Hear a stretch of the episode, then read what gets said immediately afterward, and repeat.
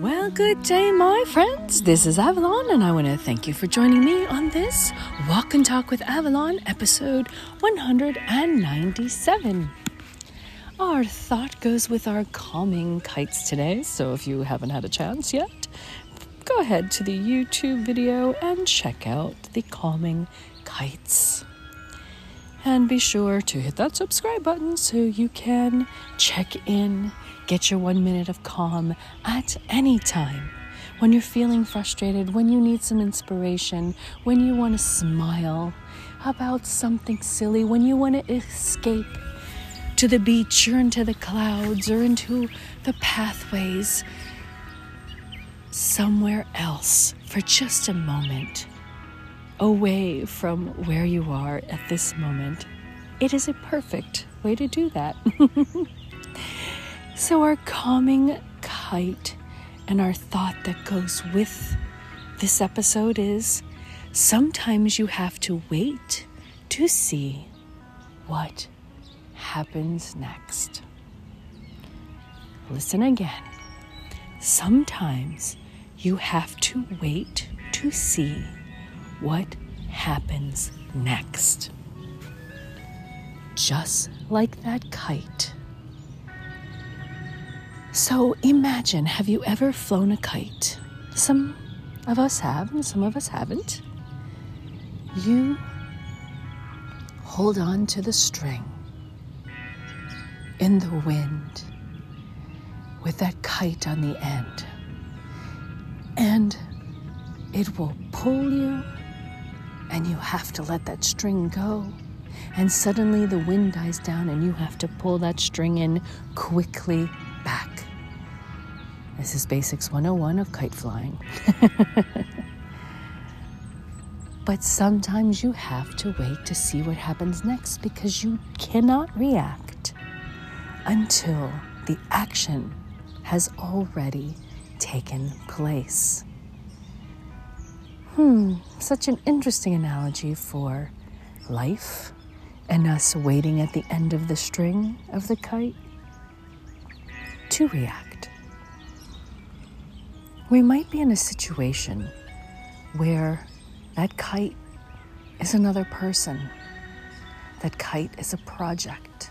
That kite is anything going on in your life. And sometimes you just have to sit back and wait. You want that kite to soar. You want that person, that project, that relationship to soar.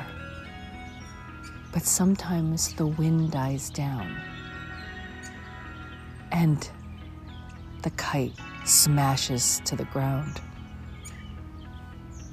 There's nothing you can do to prepare for it. You don't know that it's going to happen, it just happens. That's the beauty of life. All you can do is put your best self out there. Put one foot in front of the next and deal with it. You can't always prepare for the situations. When something happens that you don't know that is going to happen, you just have to go with it. See what happens next. I'm sure that person with the sirens mm-hmm, didn't know something was going to happen. And they are now dealing with it. what a fine example right in the middle of this episode. Sometimes we have to deal with those tragedies with our best tools. That's why it's always good to be mindful of yourself and how you're feeling so that you can better help other people. If you are so locked up in your brain and thinking you're going to control that kite, well, you can only control it so much with that one little string. Just like the world around you. Yes, there's many things that you can control, but you can't control everything. Now, if that kite soars and you need to let that string go, in other words, things are going the way you want them to, the projects that you're working on are exceeding the relationships you have in your life, are fulfilling and pulling you along in great directions with a zing to the left and a zing to the right. Have fun. Enjoy it. Recognize it. Because you never know when things are going to change again. Sometimes you just have to sit back and wait for the results. Because maybe you'll run out of string. and it's pulling, and it's pulling. You never know. All you can do is be prepared as you can be. And you can't worry. You can't bring worry with you on your journey. Because, oops, I forgot to pack the band aids. Oops, I forgot to pack my breath mints. oops, I forgot my hand sanitizer. It's okay. You just have to let life flow.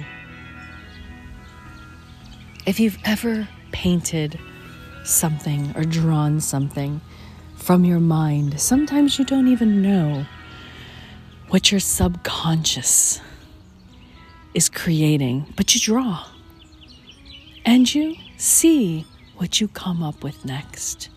If you're a writer or working on something of a more creative nature, sometimes you just let it flow and see what happens next. Sometimes the suspense can be overwhelming. But buckle up, baby, hang on to your seat and see what happens. Don't always force and don't always try to control. Sometimes sitting back in a situation is the best thing that you can do for yourself and for others. There's no need to put strain on yourself. And if it's time to move on and it's time to stop flying the kite, whether it's going great or whether it keeps smashing into the ground, you can let go. You don't have to stay in the same spot forever because maybe you have watched it and let it flow over and over again. And you've seen the results, whether they're what you wanted or not. But you can also let it go. Your life is a journey, and each day is going to be a little different than the other. And it should be. or it's a pretty bland, boring life that you lead. And I know you're not here to have a bland and boring life. You're here to gain something. You're here for a better existence. You're here to learn something and gain more tools for your emotions. And Sometimes, as we're running and running and chasing ourselves and chasing the day and everything around us, sometimes we need to sit back and just see what happens next so that we can plan and prepare for the next phase with a new set of tools and what we have gained from this experience. My friends, you're doing great and keep doing great. And I want to thank you for sharing this episode on your social media and with friends as we expand our worldwide connectivity and mindfulness. Thank you for joining me, Avalon. Until next time.